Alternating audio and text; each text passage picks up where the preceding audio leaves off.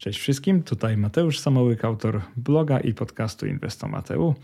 A dziś będzie bardzo ciekawy podcast o globalnym portfelu dywidendowym z funduszy ETF, czyli coś, na co bardzo dużo osób czekało, skąd wiem, a choćby po tym, że wiele osób pytało mnie o to w mailach. O ETF-ach dywidendowych nagrywałem już w ramach podcastu dość sporo oraz dość sporo wpisów wydawałem na ten temat, ale jeszcze nigdy nie nagrałem o tym, jak stworzyć globalny portfel dywidendowy z funduszy ETF, czyli najprostszy możliwy portfel dywidendowy dla świadomego inwestora, który nie ma czasu na zabawę, ale chciałby uzyskiwać jak najwyższe i w miarę możliwości rosnące w czasie dywidendy, bo przecież na tym polega inwestowanie dywidendowe. ETF-y o profilu dywidendowym są często krytykowane, zresztą również przeze mnie, za ich zazwyczaj wysokie koszty, kiepski sposób selekcji spółek, e, przez który dywidendy albo nie rosną, albo są niestabilne, oraz to, że miewają słabą różnicę odzorowania. Jeżeli dorzucimy do tego fakt, że indeksom dywidendowym rzadko udaje się pobić szerokie indeksy, czyli te, w których znajdują się na przykład wszystkie spółki z danego kraju albo wszystkie duże spółki z danego kraju, to mamy rozwiązanie zagadki dotyczącej małej popularności inwestowania w ETF-y dywidendowe. Bo gdy przeglądam na przykład grupy dyskusyjne o inwestowaniu, to zauważam często, że Wiele osób interesuje się inwestowaniem dywidendowym, ale jakieś 90 kilka procent z nich inwestuje w samodzielnie wybrane spółki, co oczywiście rozumiem, bo też sam to robię, tylko że w ujęciu polskim. Dlatego ten podcast odpowie na bardzo proste pytanie, e, które brzmi: czy wśród ETF-ów dywidendowych nie ma chlubnych wyjątków, które zachowują się lepiej od szerokich indeksów akcji albo przynajmniej podobnie, bo lepiej nie musi być, chcemy z nich, że tak powiem, wyciskać dywidendy, ale żeby chociaż one zachowywały się podobnie dobrze co szerokie indeksy akcji. Czy zatem niektóre ETF-y tego rodzaju nie wyróżniają się wzrostem dywidend, niskimi kosztami lub wielkością aktywów? I tutaj odpowiedź taka bardzo szczera brzmi, jak w każdej grupie funduszy, także wśród ETF-ów o profilu dywidendowym znajdziemy te trochę bardziej i te trochę mniej skuteczne w tym, co robią. Więc stwierdziłem, że warto by wreszcie nagrać podcast na ten temat, ponieważ wiem, że sporo osób na to czeka. Przejdźmy od razu do rzeczy, zaczynając od ETF-ów europejskich, a później kontynuując ETF-ami amerykańskimi. Na sam początek, jeżeli nie, nie wiesz, czym cechuje się inwestowanie dywidendowe poprzez ETF-y, to wytłumaczę ci, na czym to polega albo jakie są tego zalety i wady, może w ten sposób. Jeżeli inwestujesz w dywidendowe ETF-y, a nie samodzielnie wybrane spółki dywidendowe, to przede wszystkim potrzebujesz mniej czasu na analizę, ponieważ zarządzający funduszem albo algorytm robi to za ciebie. Druga rzecz to to, że prowadzenie takiego portfela może być bardzo proste, ponieważ można go złożyć z jednego ETF-a, z dwóch, może z trzech, ale na pewno nie z dziesiątek lub setek spółek. Tego nie trzeba robić. Więc z czasem równoważenie proporcji albo nie występuje w ogóle, albo trzeba to robić niezwykle rzadko. To jest oczywiście ogromny plus, także kosztowy, jeżeli chodzi o taki portfel. E, trzecią rzeczą jest akurat minus, czyli potencjalnie niższa stopa dywidendy i niższy ich wzrost w czasie. Oczywiście selekcjonując spółki samodzielnie, można zbudować lepszy portfel dywidendowy niż wybierając ETF, ale też można zbudować gorszy portfel dywidendowy. Więc tu mamy takie przeciętne portfele dywidendowe, ale dla niektórych te dywidendy, które one wypłacają, będą wystarczająco dobre. Minusem ETF-ów też jest to, że większość z nich wypłaca dywidendy co kwartał, może co pół roku, czyli tak dwa do czterech razy w roku. Natomiast jeżeli byśmy budowali portfel wielu spółek, to jest szansa, żebyśmy dywidendy otrzymywali co miesiąc, co dwa miesiące, no w każdym razie dużo częściej. Więc jeżeli ktoś chce żyć jak rentier, no to ETF-y dywidendowe mogą tutaj nie spełnić swojej funkcji, ponieważ ta osoba może chcieć otrzymywać dywidendy trochę częściej, a do tego już będą potrzebne konkretne spółki. Ale taka rzecz, o której warto powiedzieć, to to, że rozliczenie podatku od dywidendy będzie prostsze, jeżeli otrzymamy mniej dywidend w ciągu roku. Oczywiście podejrzewam, że jeżeli otrzymujecie setki zagranicznych dywidend w ciągu roku, to albo płacicie ekspertom za wykonanie e, po prostu PITA, za wypełnienie PITA za was, albo używacie do tego jakiegoś programu, bo nie potrafię sobie wyobrazić kogoś, kto robi to ręcznie. Oczywiście nie musi być program, może być Excel, który po prostu zawiera w sobie kursy walut e, NBP-u. To, to też może działać, można samemu takie coś sobie zbudować. Globalny portfel dywidendowy z funduszy ETF nie będzie więc dla każdego, bo jeśli potrzebę kontroli przekładasz nad prostotę, to wiele lepsze będzie dla ciebie inwestowanie w spółki dywidendowe. Y, takie inwestowanie tak swoją drogą opisałem w szóstej części serii o akcjach, więc jeżeli chcesz, to wróć do tego podcastu i sobie go przesłuchaj. Jako, że ETF-ów na świecie są tysiące, to musimy zacząć od pewnej filtracji przedmiotu naszej dzisiejszej analizy, ponieważ gdybyśmy jej nie zrobili, to bym dzisiaj przedstawiał rankingi kilkuset, może nawet ETF-ów. Więc y, które ETF-y wypadają z dzisiejszego porównania? Przede wszystkim wszystkie ETF-y o profilu niedywidendowym, czyli szerokie rynki akcji, y, czyli jakieś czynniki, ale nic z dywidendą, czyli brak czynniku dywidendowego, taki fundusz odpada. Oczywiście odpadają fundusze obligacyjne, bo mówimy tu tylko o portfelu akcji dywidendowych, spółek dywidendowych, więc nie ma tu funduszy obligacyjnych. Są tu tylko fundusze akcyjne. Jeżeli chodzi o fundusze o profilu dywidendowym, no to też nałożyłem filtr na ich wartość aktywów i niższa od 20 milionów dolarów fundusz automatycznie wylatuje. Dlaczego? Z powodu wysokiego ryzyka ich wycofania przez dostawców. To jest już dość znany fakt, częsta obserwacja, że przy niskich aktywach funduszu często fundusze bywają wycofywane. Tego oczywiście nie chcemy, bo to znaczy, że tak zwany e, force sale, czyli że otrzymamy nasze środki z powrotem.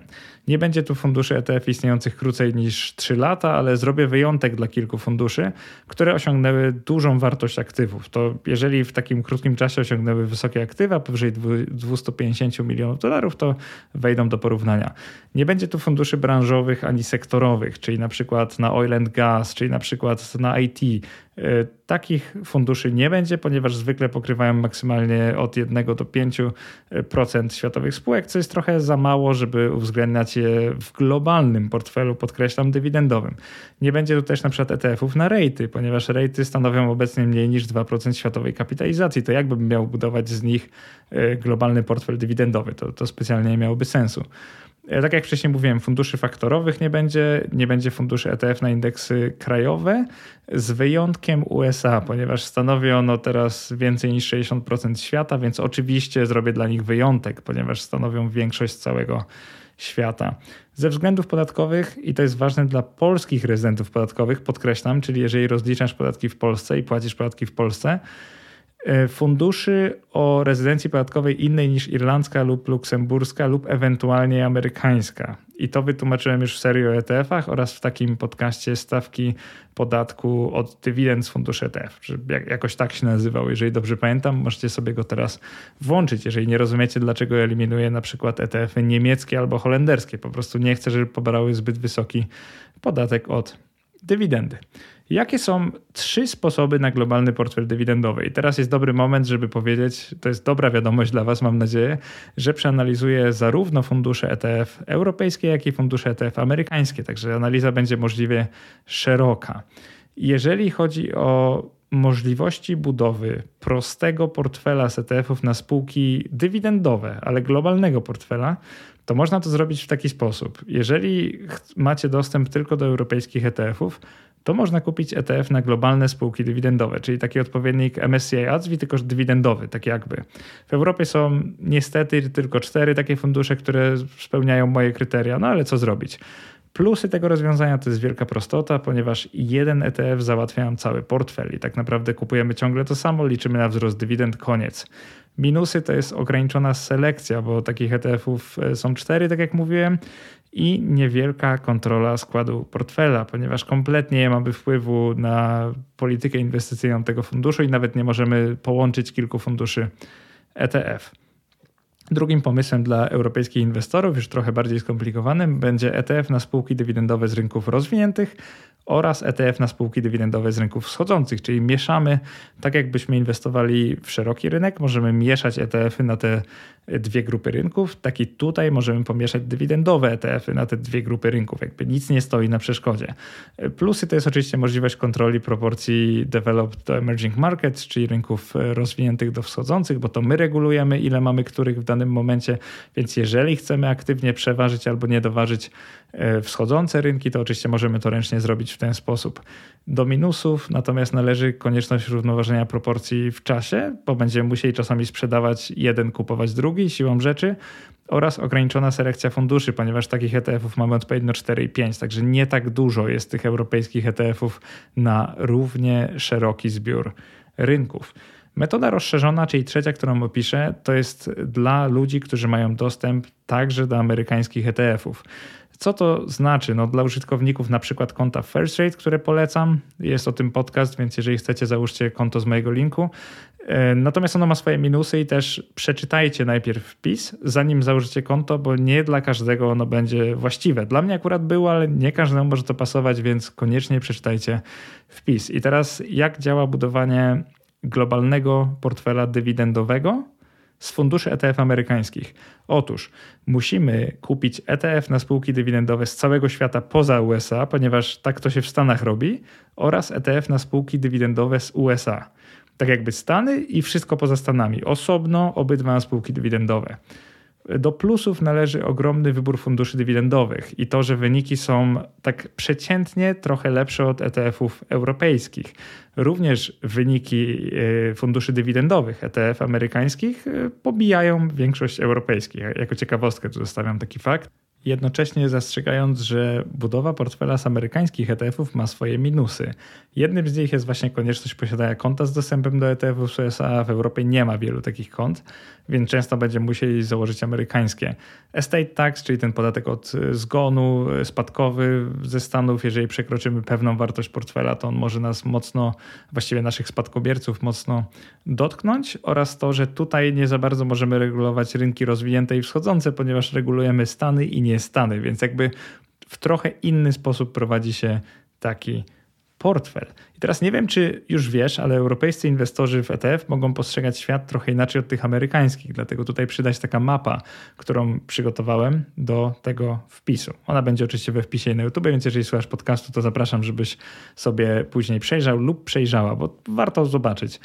E, europejski inwestor widzi tak świat, że mamy developed market, czyli na przykład USA, Kanada, większość Europy Zachodniej, Australia, Japonia, Nowa Zelandia i w zasadzie niewiele więcej, bo to są rynki rozwinięte oraz Europejczyk widzi rynki wschodzące, czyli tu się pewnie domyślacie, Polska do nich należy, należy do nich na przykład, należą Chiny, należą Indie, należy Brazylia, e, Chile, co tam jeszcze, Meksyk, no tak czytam z mapy dosłownie, właściwie patrząc na mapę. Więc są rynki rozwinięte, są rynki wschodzące, są takie, które jeszcze się nie załapały do wschodzących.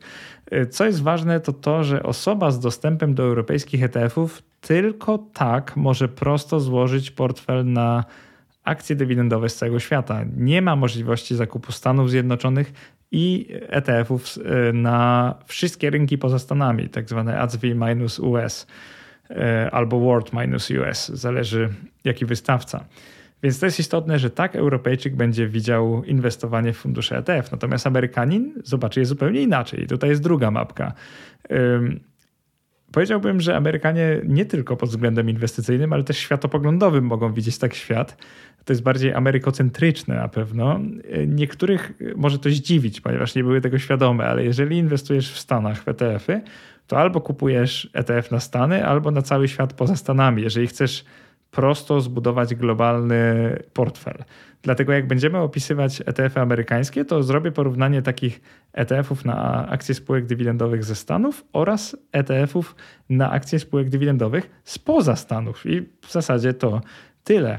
Teraz kolejna ciekawostka jest taka, że choć patrząc na mapę, wydaje wam się pewnie, że Amerykanin widzi świat nieco gorzej, nieco mniej obiektywnie, to pod względem kapitalizacji spółek on dzieli świat lepiej od nas, e, ponieważ Amerykanin wybiera Stany, które mają 60% kapitalizacji świata oraz świat minus USA, które mają kolejne 40%. Czyli zauważcie, że jest tu równiej niż jeżeli kupimy rynki rozwinięte i wschodzące, bo tu mamy 90% świata to są rozwinięte, 10% świata wschodzące, więc tak naprawdę Amerykanin paradoksalnie, jeżeli chodzi o inwestowanie w tych czasach, ma lepszy balans między tymi dwiema grupami rynków niż Europejczyk.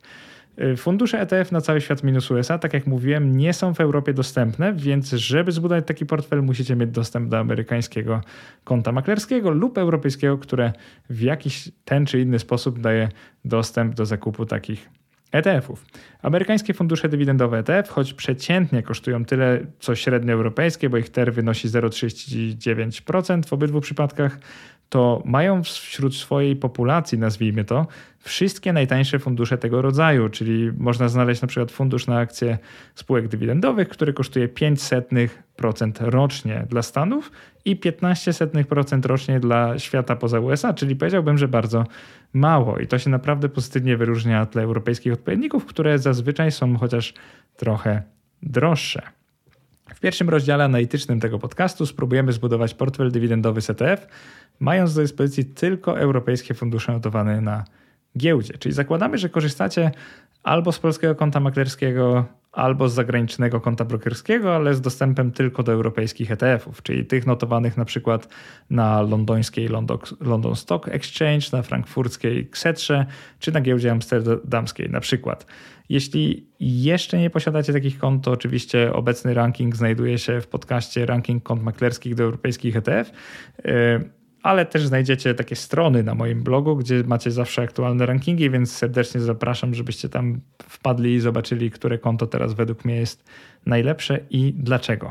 We wszystkich rankingach maksymalna liczba punktów będzie wynosić 20, ale kryteria będą się trochę różniły, co postaram się wyjaśnić, jak na to przyjdzie pora. Zacznijmy od dywidendowych ETF-ów na cały świat, czyli mamy europejskie ETF-y na spółki dywidendowe. I niestety nie mogą Europejczycy narzekać na mnogość takich ETF-ów, bo spełniających moje kryteria jest tylko cztery. Jeżeli komuś jednak zależy na tym, by prosto inwestować w spółki dywidendowe z całego świata, to właśnie na tym rozdziale podcastu powinien się skupić najbardziej. Spośród czterech ETF-ów, które tu przedstawiam, największym i najtańszym jest Vanguard FTSE All World High Dividend Yield UCITS ETF który możecie znać e, na przykład z stickerów e, VHID oraz VHIL. E, o niego mnie pyta dużo osób, więc z pewnością część z Was będzie go kojarzyć. I to nie jest najstarszy ETF w zestawieniu, bo powstał on w roku 2013, ale do dziś zdołał zgromadzić ponad 3,3 miliarda dolarów aktywów, czyli dość dużo. I VHYL od Vanguarda oferuje optymalny wzrost pod kątem kombinacji całkowitej stopy zwrotu oraz wzrostu dywidend, który może nie jest to jakiś znaczący, ale przynajmniej jest, a to jest najważniejsze dla inwestora dywidendowego. Najmocniejszym konkurentem ETF-a dywidendowego od Vanguarda jest SPDR S&P Global Dividend Aristocrats. On może być znany na przykład pod tickerem GLDV albo ZPRG. Być może go kojarzycie. On uzbierał dość znacznie aktywów, ale jednak ponad dwukrotnie mniej od Vanguarda.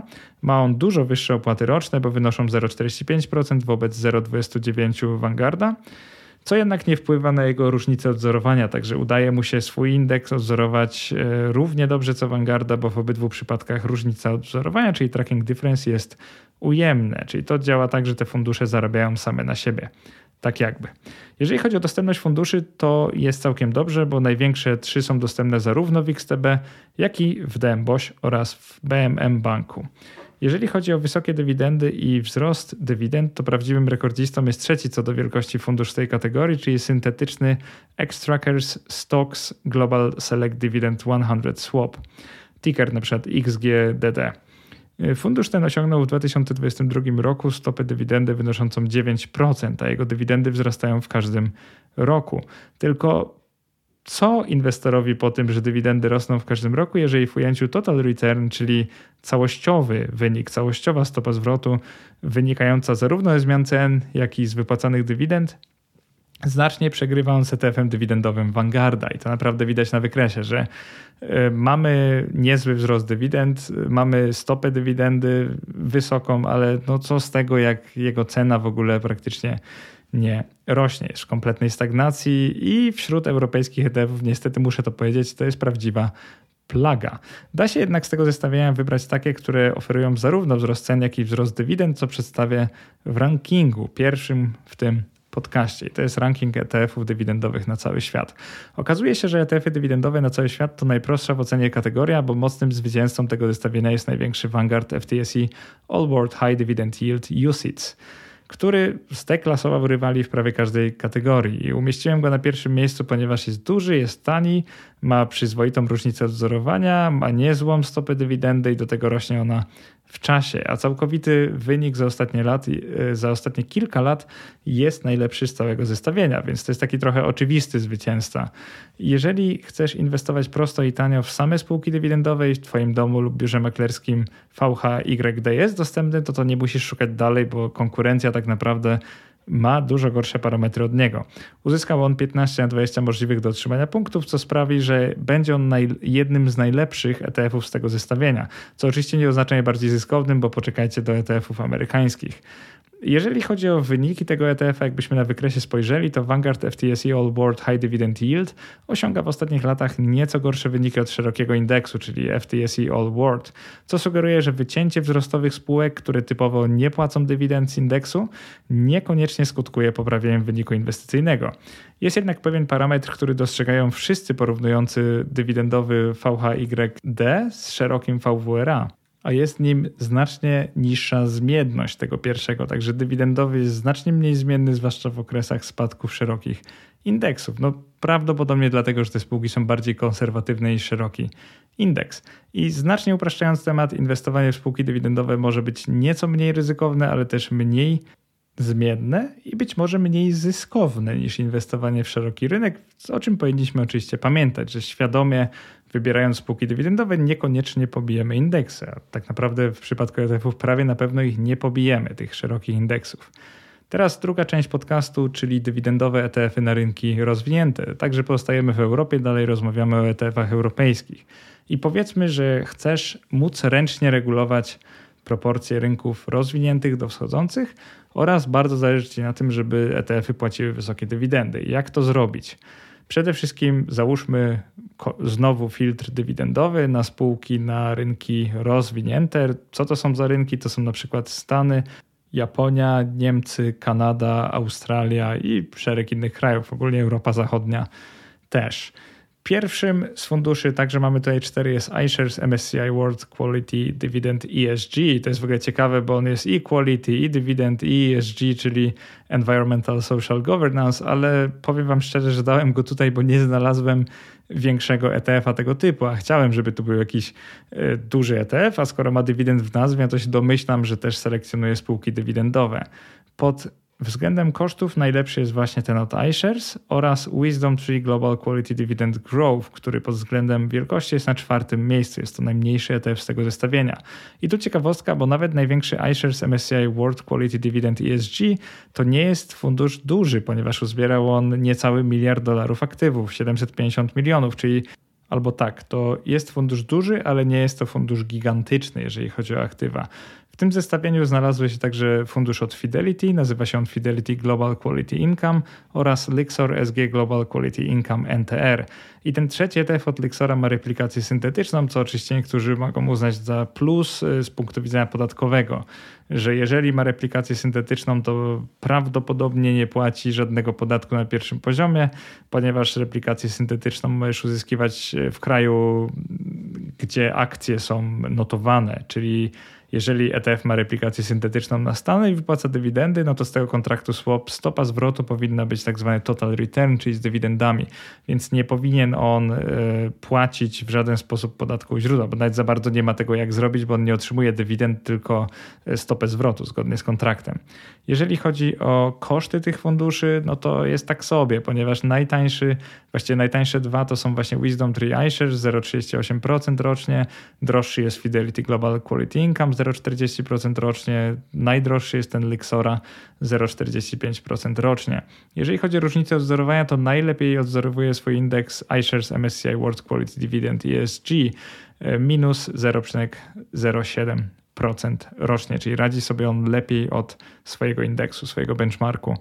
Natomiast nie tak źle radzą sobie też Fidelity i Wisdom Tree na plusie, ale ich jakby prawdziwe koszty są trochę niższe od tych deklarowanych. Można w ten sposób to widzieć. Wszystkie te fundusze istnieją od maksymalnie no, 11 lat Już teraz ten Lexora jest najstarszy, iShares i Fidelity są z roku 2017, natomiast Wisdom Tree został e, stworzony dopiero około 4 lat temu, w roku 2019.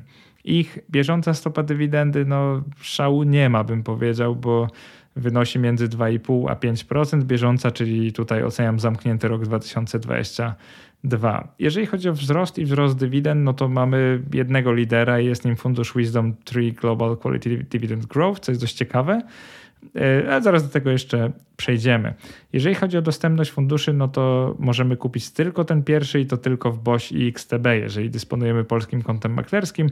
Jeżeli dysponujemy kontem maklerskim e, zagranicznym, to z dużym prawdopodobieństwem będziemy mogli kupić wszystkie takie fundusze. I teraz drugi ranking w tym zestawieniu, czyli dywidendowe ETF-y na rynki rozwinięte.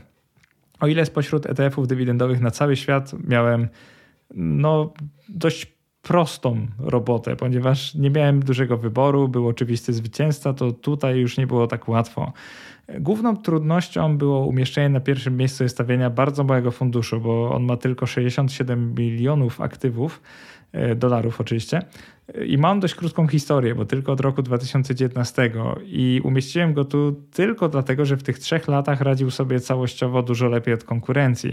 Jeżeli dorzucisz do tego bardzo poprawny tracking difference i spory wzrost dywidendy, to zrozumiesz, dlaczego jest on na czele tego rankingu. I identyczną punktacją nagrodziłem Fidelity Global Quality Income, który zbierał około 300 milionów y, aktywów, dolarów oczywiście i zarówno na papierze, jak i pod względem osiąganych wyników wygląda dość porównywalnie ze zwycięzcą rankingu. Jednak Wisdom Tree ma ten wzrost dywidend trochę lepszy. I teraz jak dobry on jest, e, trzeba zobaczyć na wykresie, który jest dość imponujący. W ciągu 4 lat zwiększył dywidendę o prawie 70%, co jest no, niespotykane w świecie funduszy ETF ale nie samym wzrostem dywidend człowiek żyje, więc jeżeli chodzi o zmianę ceny, to indeks ten też wypada trochę gorzej od szerokiego MSCI World, ale nie tak źle, czyli mamy wzrost wartości i wzrost dywidend. No wiadomo, tam są Stany Zjednoczone, więc nie pytajcie dlaczego. Tak, ostatnie lata należały do Stanów. Ale jeżeli ciekawicie, dlaczego w ogóle umieściłem globalny z nazwy fundusz w tym zestawieniu, bo, bo w nazwie ma global, to wiedz, że dokładnie badałem ich składy i sam powiedziałem, sam zakwalifikowałem go do indeksu rynków rozwiniętych niż do ACWI, bo on, on nie ma praktycznie rynków wschodzących, więc to było błędne e, zaklasyfikowanie go, więc mimo, że ma global w nazwie, on taki globalny nie jest. I teraz zasadnicze pytanie. Czy 11 na 20 punktów to wystarczająco dużo, by zainwestować w taki fundusz? I zastanówmy się nad tym, analizując materiały na uzupełnienie tego portfela, czyli na fundusze e, o funduszach ETF e, dywidendowych na rynki emerging markets, na rynki wschodzące. Jest ich tylko pięć, czyli trochę więcej niż w pierwszych dwóch kategoriach. Mają niestety niewielkie aktywa, wysokie koszty roczne oraz dość słabo odwzorowują swoje indeksy, także nie brzmi to najlepiej.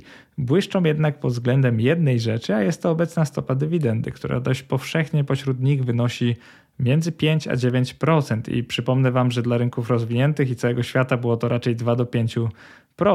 To, to było standardem, tu mamy nawet do 9% stopę dywidendy, nawet więcej niż 9%. Mamy więc indeksy spółek dywidendowych z przecenionych mocno rynków wschodzących, które w ostatnich latach nie błyszczały ani pod względem łącznej stopy zwrotu, ani pod względem wzrostu płaconych przez e, spółki z tych indeksów dywidend, co zresztą zobaczycie na, e, w statystykach i na wykresie. Jako dywidendowe konie pociągowe sprawiają jednak e, no, dość dobre wrażenie i sprawdzają się dość dobrze, bo dwa największe fundusze zestawienia, jakim jest iShares Emerging Markets Dividend, znane jak, także jako IED albo EUNY, o nim też już z pewnością kiedyś rozmawiałem, oraz Invesco FTSE Emerging Markets High Dividend Low Volatility, ticker AMHD albo EHDL, płacą obecnie około 9% dywidendy brutto rocznie. Ich koszty są jednak wysokie, ponieważ TER wynosi odpowiednio dla nich 0,65% oraz 0,49%, co oczywiście nie zachęca do inwestowania w nie świadomych kosztów inwestorów. Dość poprawną, bo wynoszącą 0,3% różnicę wzorowania wobec indeksu udaje się osiągnąć tylko funduszowi Wisdom Tree Emerging Markets Equity Income, znany także jako DEMD albo WTEI, który jest jednak dość mikroskopijnych rozmiarów, bo uzbierał on około 60 milionów dolarów, czyli no pod względem e, wielkości nie jest tak dobrze, natomiast parametry są dość poprawne, nawet bardzo poprawne. I teraz powiedzmy, że chcecie kupić e, jakiś z tych funduszy przez polskie konta maklerskie. Najlepszy tu będzie DM Boś, bo on dysponuje aż czterema takimi ETF-ami. To jest dość ciekawe, e, że zdecydował się na dodanie czterech podobnych funduszy do oferty. Natomiast w mBanku i FixTB kupicie tylko ten pierwszy, czyli iShares Emerging Markets Dividend. I jeżeli chodzi o ranking, to jest tu podobnie do globalnego, ponieważ mamy oczywistego zwycięzcę i wspomnianym zwycięzcą jest fundusz ETF Wisdom Tree Emerging Markets Equity Income. On zdobył tylko 12 na 20 punktów, ale i tak zostawił konkurencję daleko w tyle, bo wszystkie inne fundusze mają 4 do 7 punktów i naprawdę ciężko jest wybrać najlepszy spośród dość kiepskich funduszy, więc nie będę ukrywał, że oczekiwałbym nieco więcej, e, większej selekcji, lepszych wyników z funduszy z tej kategorii. Teraz czym wyróżniają się ETF-y na spółki dywidendowe z rynków wschodzących? Na pewno stopą dywidendy, bo zwycięzca tego rankingu w ostatnich 8 latach spłacił ponad 40% swojej ceny z 2015 roku z samymi dywidendami, czyli no, stopa dywidendy jest naprawdę solidna. Trochę gorzej z wynikami bez uwzględnienia płaconych dywidend, ponieważ o mały włos ten fundusz znalazłby się na minusie. I wiem, że w tym zestawieniu są fundusze jak IEDY albo EUNY, które faktycznie znalazły się na minusie, jeżeli chodzi o cenę bez dywidend oczywiście. Jak wobec tego inwestować w europejskie ETF-y dywidendowe i dlaczego fundusz globalny VHID uzyskał w ostatnich latach znacznie gorszy wynik inwestycyjny od funduszu na dywidendowe akcje z rynków rozwiniętych? I powód jest dość trywialny. Indeksy dywidendowe nie są ważone naturalną kapitalizacją szerokich indeksów akcji.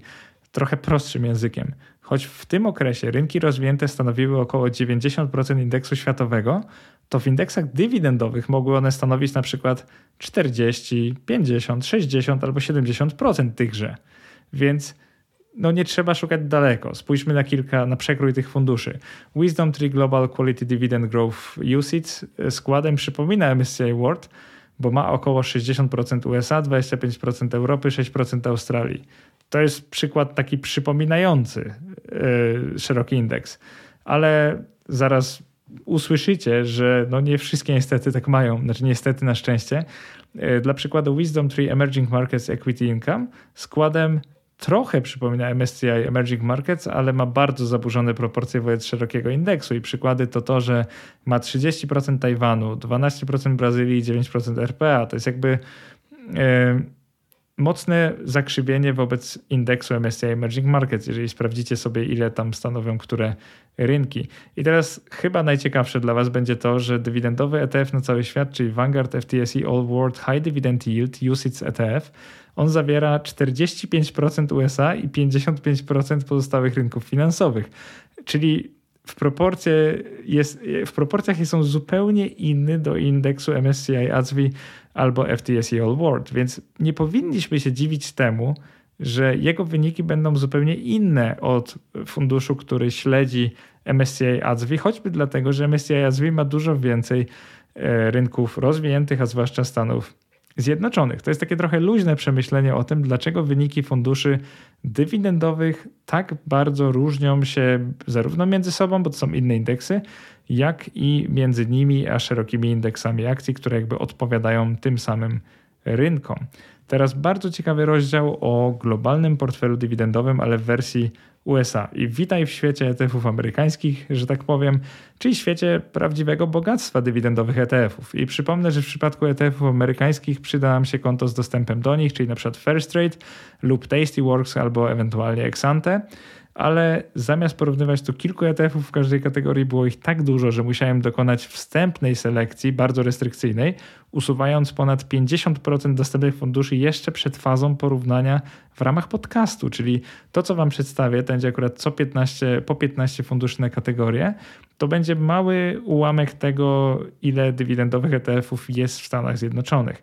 I przypomnę, że tym razem porównujemy dywidendowe ETF-y na same Stany Zjednoczone oraz dywidendowe ETF-y na cały świat z wyłączeniem USA. No bo tak przecież postrzegają świat amerykańscy inwestorzy. Punktacja się trochę zmieni. E, nie jakoś drastycznie, e, ale nie będzie tu tracking difference, czyli różnicy wzorowania, a zamiast tego większą wagę przyznałem wynikom funduszy Total Return w przeszłości oraz wzrostowi wypłacanych przez nie dywidend. I z ETF-ami europejskimi będzie taki wspólny mianownik, że także tutaj można zdobyć maksymalnie 20 punktów. I skoro jesteśmy przy amerykańskich ETF-ach, to porozmawiajmy o ETF-ach amerykańskich na amerykańskie spółki dywidendowe. I z uwagi na świetne wyniki szerokiego indeksu dużych spółek notowanych w USA, czyli indeksu SP 500, ETF-y na spółki dywidendowe ze Stanów mają ogromną przewagę wyników nad każdą inną kategorią funduszy porównywanych w tym wpisie. Oczywiście wyników z ostatnich kilku lub kilkunastu lat, więc nie sugerujmy się tym na całe życie. E, niemniej Stany radziły sobie lepiej w ostatnich latach od innych rynków finansowych. Wśród tych funduszy znajdziemy też spory wzrost dywidend, niskie koszty roczne, bo tak jak Wam wcześniej mówiłem, 5-6% rocznie, czyli mm, co to właściwie dla nas oznacza? Znowu trochę upraszczając, żebyście lepiej mnie zrozumieli. E, niektóre ETF-y dywidendowe w Stanach kosztują tyle, co ETF-y na szeroki indeks w Europie. Czyli takie ETF-y, które za dużo nie wybierają, są bardzo mało aktywne, a pamiętajmy, że ETF-y dywidendowe są dość mocno aktywne. I biorąc pod uwagę to, że dywidendowe fundusze ETF notowane w Europie dysponowały przeciętnie tak między pół a trzema miliardami dolarów, co i tak nie jest małym rozmiarem, ale to nie jest jakoś bardzo dużo. To teraz się naprawdę zdziwicie, bo jak zobaczycie, że w tej tabeli kilkadziesiąt miliardów dolarów wartości aktywów to jest, powiedziałbym, norma. E, praktycznie norma, no bo sporo ETF-ów ma taką wielkość. I na papierze fundusze te wyglądają niezwykle zachęcająco, więc jeżeli komuś nie przeszkadza konieczność samodzielnego rozliczenia otrzymywanych dywidend, to nie ma lepszego sposobu na proste inwestowanie w spółki dywidendowe ze Stanów Zjednoczonych niż wybór właśnie amerykańskich ETF-ów specjalizujących się w doborze takich firm. Do największych ETF-ów tego rodzaju należą bardzo popularne Vanguard Dividend Appreciation ETF, czyli WIG, przez V, VIG, nie tak jak nasz indeks giełdowy z Polski. E, Vanguard High Dividend Yield to jest VYM oraz Schwab US e, Dividend Equity, czyli SCHD. Ten trzeci zwłaszcza jest bardzo znany w Polsce, ale do tego przejdziemy później. Skąd wiem, że jest znany? Bo ludzie mnie o niego bardzo często pytają, więc skądś musicie go znać. Każdy z tych ETF-ów ma bardzo imponującą wartość aktywów, przekraczającą 40 miliardów dolarów, czyli naprawdę dużo. Równie imponująca jest wojna cenowa między tymi funduszami, dzięki której każdy z nich kosztuje na papierze przynajmniej 0,06% w skali roku, czyli naprawdę niewiele. Jak na ETF-y dywidendowe jest to imponująco tanio.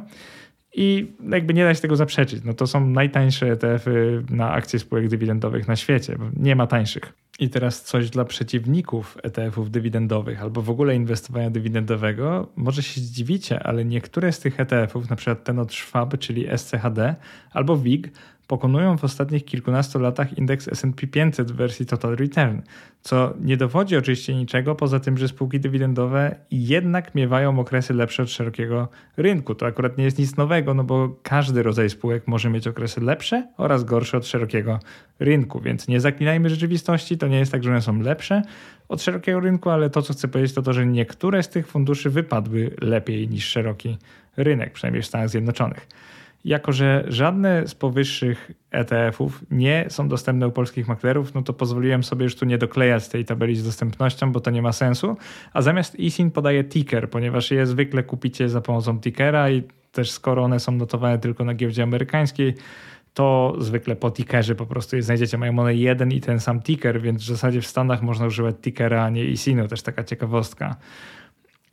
Jeżeli chodzi o obecną stopę dywidendy, to nie jest tu tak różowo, bo pewnie zauważyliście już w tabeli, że to jest między 1,40 a gdzieś tak 3,5%. To, to i tak jest nieźle, ale to są tego typu stopy dywidend.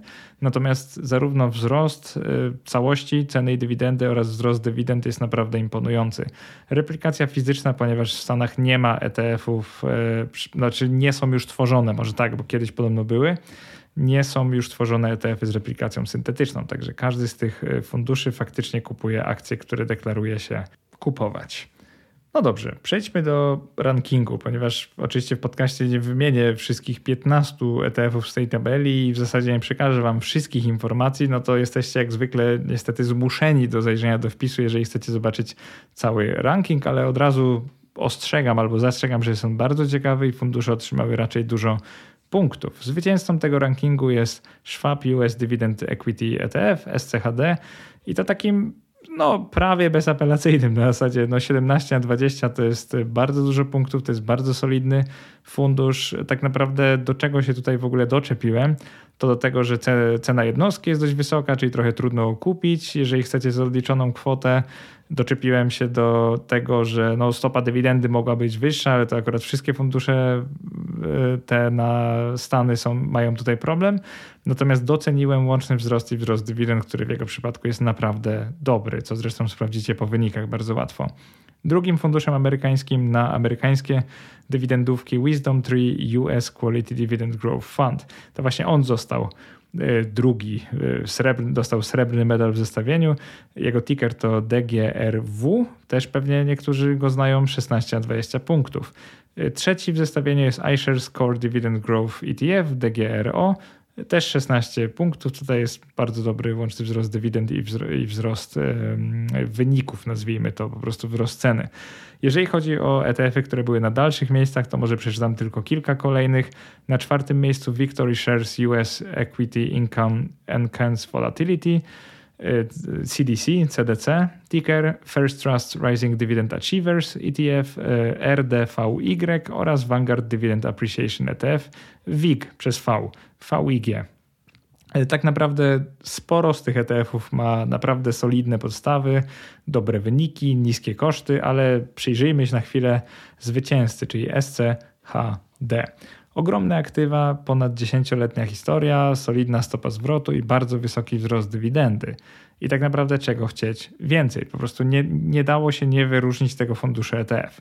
Jego zalety widać bardzo wyraźnie, bo rzuca się to, że stopa zwrotu, jeżeli chodzi o samą cenę ETF-a bez dywidend, jest naprawdę niezła i przypomina stopę zwrotu z szerokiego indeksu amerykańskich spółek. Do tego mamy naprawdę dynamicznie rosnące dywidendy, ponieważ w roku 2015 wypłacił on 1,15 dolara dywidendy w ciągu roku, a w roku 2022 zapłacił już 2,56 dolara, czyli ponad dwukrotnie więcej. Jeżeli narzekasz na to, że SCHD wypłacił w 2022 roku tylko 3,5% dywidendy wobec swojej ceny, to pamiętaj, że w tym samym okresie szeroki amerykański rynek płacił około 2%, więc i tak jest nieźle.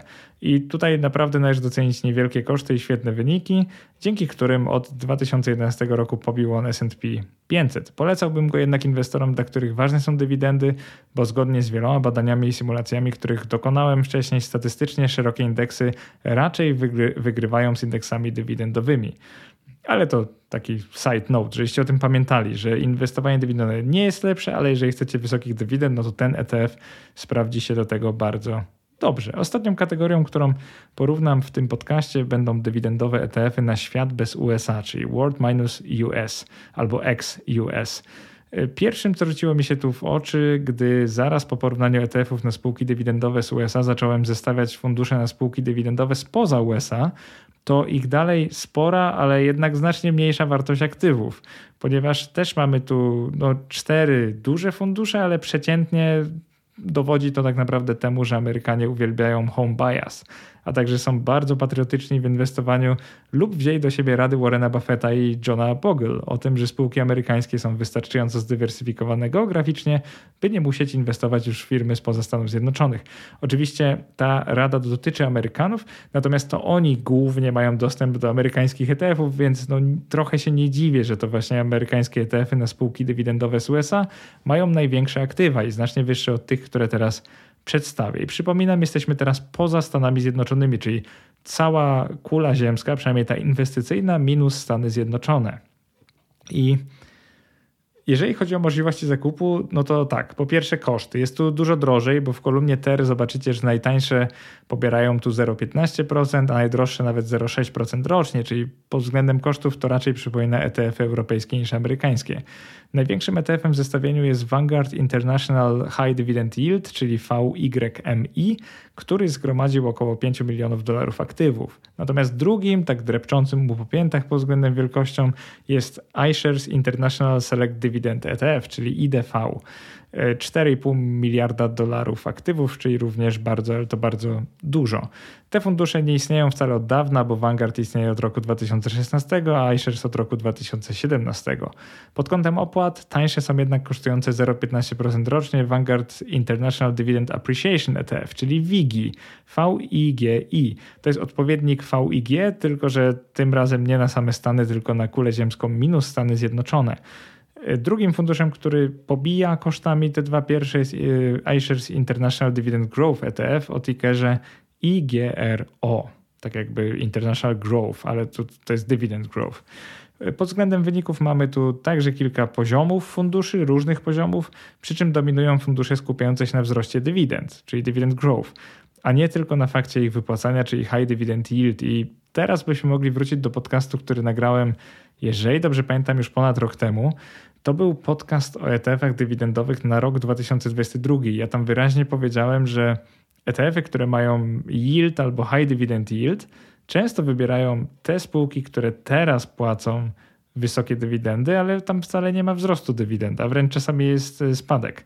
Natomiast jeżeli wybierzemy fundusze o nazwie Dividend Growth, no to mamy tę przewagę, że one się skupiają na, na, tych, nie na tych, które wypłacają wysokie dywidendy, ale na tych, których dywidendy rosną, co jest oczywiście w perspektywie to jest, to jest lepsze, przynajmniej według mnie to jest lepsze, no bo po latach nie będziemy mieli takiej lokaty, która stabilnie wypłaca, wypłaca ciągle 5-6%, a będziemy mieli e, coś, co na przykład wypłaca, nie wiem, 30% dywidendy wobec ceny sprzed tam 25 lat. No to coś takiego właśnie nam chodzi.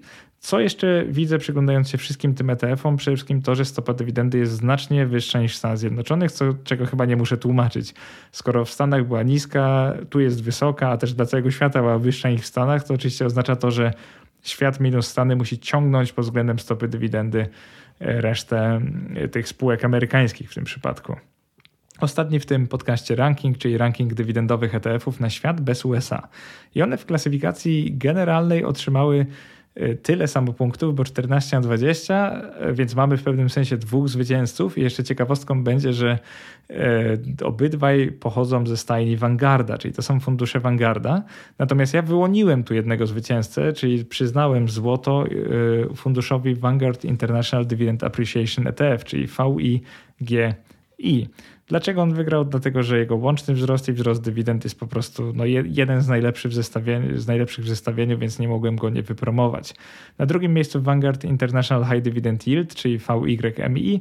On też robi dobrze wiele rzeczy, ale no, wzrost dywidend już jest tutaj znacznie gorszy. To zobaczy każdy, kto porówna te kryteria. Na trzecim miejscu znalazł się Franklin International Low Volatility High Dividend, czyli LVHI, 13 punktów. Tam dalej mamy też Wisdom Tree International Quality Dividend Growth oraz Invesco S&P International Developed High Quality ETF. Jeżeli chodzi o punktację, mamy to ogromne zróżnicowanie od 6 do 14, także są to różne fundusze, mają bardzo różne wyniki, ale warto powiedzieć, że w tym inwestowaniu, w porównaniu ETF-ów dywidendowych na świat bez USA jest, jest taki mały problem.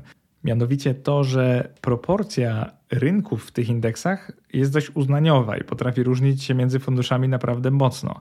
Inwestor, który wybierze ETF-y dywidendowe na USA oraz świat minus USA może na przykład skończyć z portfelem 60% Stanów, 15% y, Wielkiej Brytanii i 15% Chin lub dowolną inną kombinacją innych stron świata. Możemy zatem po prostu zaufać dostawcom indeksów, że wiedzą co robią oraz mają odpowiednią dywersyfikację geograficzną, ale no, co bym powiedział? Przede wszystkim jedynym mechanizmem regulacji, który my mamy, jest ile mamy stanów, ile mamy tych poza stanów, które między sobą się drastycznie różnią. Dlatego te, te ETF-y mają tak różne stopy zwrotu i dlatego te ETF-y mają tak różne stopy dywidend oraz ich wzrost. Zwycięzca rankingu, czyli ETF WIGI, VIGI, oferował w ostatnich latach niezły wzrost ceny oraz pewien zauważalny wzrost dywidend, który odbył się w 2021 roku dość chaotycznie, ale no nie pytajcie, bo szczerze mówiąc nie wiem, co się stało, że nagle wypłacił on e, prawie 6 dolarów dywidendy, jak zawsze wypłaca 1,5. E, ten ETF jest dość wrażliwy na wahania kursów walut i kiedy waluty inne od dolara mają gorszy czas, to jego wartość, która oczywiście jest wyrażona w dolarze amerykańskim, bo jest on notowany w Stanach, dość mocno spadała. Jak zatem tworzyć globalny portfel dywidendowy z funduszy ETF, jak już wiemy, które z nich są najlepsze w danych kategoriach? Czy warto bawić się w otwieranie konta u amerykańskiego brokera tylko po to, by uzyskać dostęp do ETF-ów typu SCHD, DGRW, WIG albo na przykład WIGI albo VYMI lub LVHI? Po prostu tych najlepszych ETF-ów zestawień. Jak stworzyć globalny portfel dywidendowy z ETF? No, sporo osób mnie o to pyta. Tak naprawdę nie ma wielu dróg, żeby zrobić to dobrze. Według mnie większość inwestorów dywidendowych, nie wiem czy dobrze powiedziałem, że większość, ale przynajmniej część powinna pozostać w Europie. A jeżeli już chcecie otwierać konto amerykańskiego brokera, to po to, żeby kupić tam na przykład SCHD zamiast y, europejskiego funduszu na spółki ze Stanów Zjednoczonych. I powiedziałbym, że no po to, żeby kupić takie perełki, których w Europie nie ma, myślę, że to, to, to może mieć jakiś tam sens. I ważna rzecz, optymalizacja podatkowa. Jeszcze o tym nie mówiłem, ale to jest drugi powód, żeby założyć konto w Ameryce i złożyć W8BEN. W pewnych sytuacjach ETF-y amerykańskie opłacać się będą pod kątem podatków bardziej od ETF-ów europejskich, co jest trochę niesamowite, ale tak jest. I to inwestorowi z Polski na przykład. I zacznijmy od scenariusza, który wyjdzie obojętnie podatkowo, a zaraz przejdziemy do takiego, który sprawi, że zrozumiecie, dlaczego podatkowo bardziej opłacają się Stany Zjednoczone. Scenariusz neutralny to jest to, jak kupimy amerykański ETF na międzynarodowe spółki, czyli ten ex-US. Zapłacimy łącznie około od 11 do 15% podatku na pierwszym poziomie, Następnie zapłacimy na drugim poziomie 15% podatku, ponieważ mamy W8BN, więc jak ETF wypłacam dywidendę, to tyle przechowuje, przetrzymuje naszej dywidendy w ramach podatku i w Polsce zapłacimy jeszcze 4%, więc łącznie stracimy około 28% oryginalnych dywidend, które ten ETF otrzymał ze spółek. I jeżeli byśmy kupili ETF na rezydujący w Irlandii albo Luksemburgu, które też inwestuje w międzynarodowe spółki, to tu zapłacimy na pierwszym poziomie 12%, bo ten ETF płaci jak spółki płacą dywidendy, na drugim 0%, a na trzecim 19%, czyli pełną stawkę podatku belki lub podatku ryczałtowego od dywidend, jeżeli wolicie. Czyli łącznie tyle samo mniej więcej co w przypadku ETF-ów amerykańskich, czyli neutralny jest zakup ETF-ów e na spółki spoza Ameryki. Czy robimy to w Ameryce, czy poza Ameryką, wychodzi bardzo podobnie podatkowo. Natomiast europejski inwestor może nie wiedzieć, ale jednak preferować amerykańskie ETF-y na spółki z USA, ponieważ kupując amerykański ETF na amerykańskie spółki, zapłaci łącznie na pierwszym poziomie 0%, no przecież Ameryka, Ameryka tam nie ma withholding tax, na drugim poziomie 15%, ponieważ W8BEN i na trzecim 4%, czyli łącznie 19% oryginalnej dywidendy, czyli mając ETF na amerykańskie spółki, amerykański ETF na amerykańskie spółki, łącznie płacimy 19%, tyle jakby, jakbyśmy na przykład mieli polskie e, spółki na naszym koncie, tak dla przykładu. E, natomiast no, co jest dużym minusem tutaj, to to, że oczywiście na polskim IKE w tej chwili nie kupimy amerykańskich ETF-ów dywidendowych. Nie ma takiej możliwości. E, kupując europejski ETF na amerykańskie spółki o replikacji fizycznej zapłacimy, zapłacimy łącznie więcej podatku od dywidendy, bo na pierwszym poziomie on płaci 15 w Stanach, my płacimy na drugim 0, a na końcu płacimy 19, czyli łącznie ponad 31% oryginalnej dywidendy w podatku tracimy. Więc ETF-y amerykańskie, te fizyczne oczywiście, mają pe jakby pewną korzyść, o której mało kto mówi albo mało kto wie, Natomiast y, podatkowo otrzymamy więcej dywidend, co jest oczywiście świetne, więc powinniśmy je preferować jako Europejczycy także, jeżeli mamy złożony W8BEN, czyli ten formularz, który obniża podatek od dywidendy u źródła z 30 do 15%. On oczywiście dotyczy tylko USA. Pewnym lifehackiem, jak to mówią milenialsi, czyli takim trikiem, który umożliwia europejskiemu inwestorowi zapłacenie w sumie 19% podatku od dywidendy z amerykańskich spółek, z, z e od ETF-a na amerykańskie spółki, jest wybór europejskiego ETF-a o replikacji syntetycznej, na przykład notowanego na GPW Lixora, Lixor ETF S&P 500, pewnie go znacie, e, który jednak inwestuje w szeroki indeks, ale tak to działa, że no tam nie ma na pierwszym ani drugim poziomie żadnego podatku źródła, więc płacimy tylko w Polsce. Wydaje mi się zatem, że podchodzący poważnie do portfela dywidendowego inwestor powinien założyć konto umożliwiające inwestowanie w amerykańskie ETF-y dywidendowe na amerykańskie spółki, pokrywając amerykańską część portfela właśnie nimi. Jeszcze raz przypomnę, Jeżeli chcecie założyć takie konto, wróćcie do podcastu o First Trade.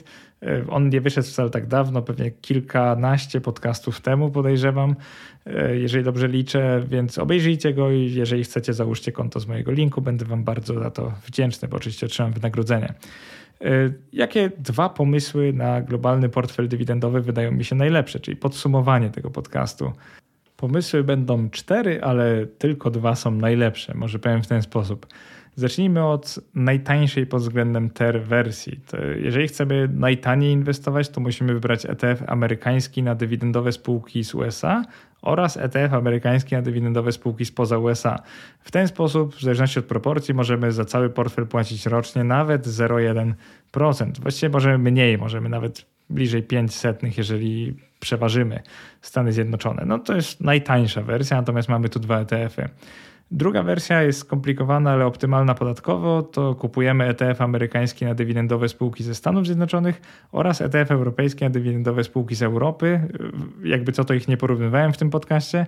I europejski ETF na dywidendowe spółki z rynków wschodzących. Tu oczywiście nie mamy całego świata, to jest minus, ale podatkowo będzie to optymalne. No lepiej nie, nie możemy zrobić podatkowo. Wersja uproszczona, która omija wiele krajów świata, to jest ETF amerykański na spółki dywidendowe z USA oraz ETF europejski na spółki dywidendowe z rynków wschodzących. No tutaj wycinamy prawie całe rynki rozwinięte minus USA, więc powiedziałbym, że nie jest to idealny podział, ale jeżeli ktoś chce, można tak zrobić. Więc jakby tej wersji wcale nie popieram, po prostu jest uproszczona. Najprostsza wersja to jest ETF europejski na spółki dywidendowe z całego świata. No właśnie, które dwie są najlepsze? Moim zdaniem pod względem wyników, ale nie prostoty, najlepsze są dwa ETF amerykańskie, czyli na spółki dywidendowe z USA oraz spółki dywidendowe z całego świata poza Stanami. Natomiast drugą najlepszą jest ta najprostsza wersja ETF europejski na spółki dywidendowe z całego świata, czyli ten ETF od Vanguarda. Kończąc ten podcast, chciałbym tylko powiedzieć, że jestem bardzo ciekaw Waszej opinii na ten temat, w ogóle inwestowania dywidendowego, tego czy według Was jest ono możliwe i sensowne przy użyciu samych funduszy ETF? Czy w ogóle zastanawialiście się nad inwestowaniem dywidendowym? Bo wiem, że sporo osób krytykuje je, ale też bardzo równie dużo osób jest fanami inwestowania dywidendowego i mnie to wcale nie dziwi, bo dywidendy spływające na konto po prostu motywują do dalszego oszczędzania i inwestowania.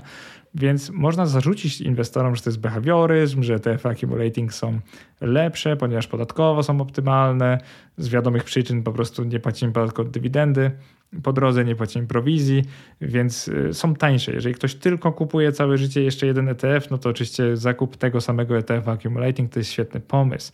Natomiast jeżeli chodzi o plusy inwestowania w ETF distributing, e, a zwłaszcza w ETF dywidendowe typu distributing, bo tu mamy nie dość, że wypłaca dywidendę, to jeszcze on kupuje tylko spółki, które wypłacają dywidendę, bo to właśnie takie omawialiśmy w tym podcaście, to to może dodać inwestorowi motywacji do dalszego zarabiania pieniędzy, do oszczędzania i inwestowania. Więc nie ma w tym naprawdę nic niewłaściwego. Pamiętajcie jednak, że ponadprzeciętne stopy dywidendy osiągniecie tylko poprzez samodzielny dobór spółek do portfela, a indeksy, a nawet te dywidendowe indeksy mają tendencję do wybierania albo spółek o niskiej, ale wzrastającej stopie dywidendy, albo tych o wysokiej stopie dywidendy, która pozostaje w stagnacji przez wiele lat, więc trochę brakuje takiego złotego środka. Jeżeli ktoś chciałby go sobie sztucznie stworzyć, to mógłby z tych na przykład amerykańskich ETF-ów na amerykańskie spółki dywidendowe mógłby zrobić mix dividend growth oraz high yield i to pewnie no, było trochę pokraczne, bo niektóre spółki miałby dwa razy, nawet dużo spółek miałby dwa razy, ale miałby może i efekt y, zarówno wysokiej obecnej stopy dywidendy, czyli przypomnę, stopa dywidendy to to, jak wysoka jest dywidenda wobec ceny, po której kupiliśmy, albo ceny z danego okresu. Y, I mógłby mieć też wzrost dywidend, ponieważ byłby tam ten czynnik dividend growth. Tworząc portfel dywidendowy z ETF-ów, pamiętajcie też, że warto uważać nie tylko na podatki, ale też na koszty i strategię funduszu, czyli Pamiętajcie, że dywidendowe All World niekoniecznie będzie przypominać prawdziwe All Country World Index, czyli ADSWI. Układ szerokich indeksów jest zupełnie inny, albo może być zupełnie inny niż układ sił e, w indeksach dywidendowych, więc nie wszystkim inwestorom będzie to pasować. Pamiętajcie też, jeżeli chcecie założyć konto amerykańskiego brokera albo po prostu kupować u europejskiego lub amerykańskiego amerykańskie ETF-y, to pamiętajcie o podatku od spadku, czyli estate tax. On się aktywuje powyżej 60 tysięcy dolarów aktywów, wspominałem o nim wcześniej i może on być bardzo dotkliwy dla waszych spadkobierców. Od razu mówię, że pewnie będzie, więc uważajcie na to, żeby ewentualnie tej kwoty nie przekroczyć albo jakoś to zabezpieczyć inaczej. To już nie będę wam niczego sugerował, ale w podcaście First Trade jest o tym dużo więcej. No i na sam koniec, jeżeli doceniacie to, co robię, to oczywiście będę bardzo wdzięczny, jeżeli będziecie obserwować mnie na Twitterze, polubicie moją stronę na Facebooku oraz zasubskrybujecie mój kanał na YouTube, który ostatnio bardzo fajnie, bo dynamicznie rośnie. Ja się oczywiście z tego cieszę, bo zakładając ten kanał nie byłem pewien, czy on w ogóle zdobędzie jakąkolwiek popularność. Teraz już widzę, że ta forma jest dla wielu bardzo ciekawa i niektórzy nawet wolą ją od słuchania podcastów, ale z tego co wiem też takich ludzi, którzy wyłącznie słuchają mojego podcastu mam bardzo dużo, bo widzę, że tak każdego odcinka no przynajmniej 4 do 10 tysięcy osób słucha, więc to jest powiedziałbym dość sporo, e, zważywszy na to, że na YouTubie czasami nie ma tylu wyświetleń e, pod filmikami, więc powiedziałbym, że podcast dalej wygrywa z YouTubem. A jeżeli lubisz mój podcast, to no często to robię, ale przypomnę, że możesz na platformie Apple Podcast, czyli na iTunes, albo na platformie Spotify, w aplikacji Spotify'a ocenić go na piątkę. Będę bardzo wdzięczny, jeżeli to zrobisz. Na iTunes możesz też napisać recenzję. Ja te recenzje czytam, tak żebyście wiedzieli i naprawdę no, dodają skrzydeł. To, to, że ludzie tak pochlebnie piszą o moich materiałach sprawia, że wypuszczam kolejne materiały. Tak podsumowując, no tak to po prostu działa.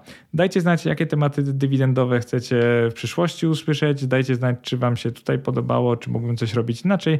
No i do zobaczenia albo do usłyszenia w następnym podcaście. Trzymajcie się, na razie. Cześć.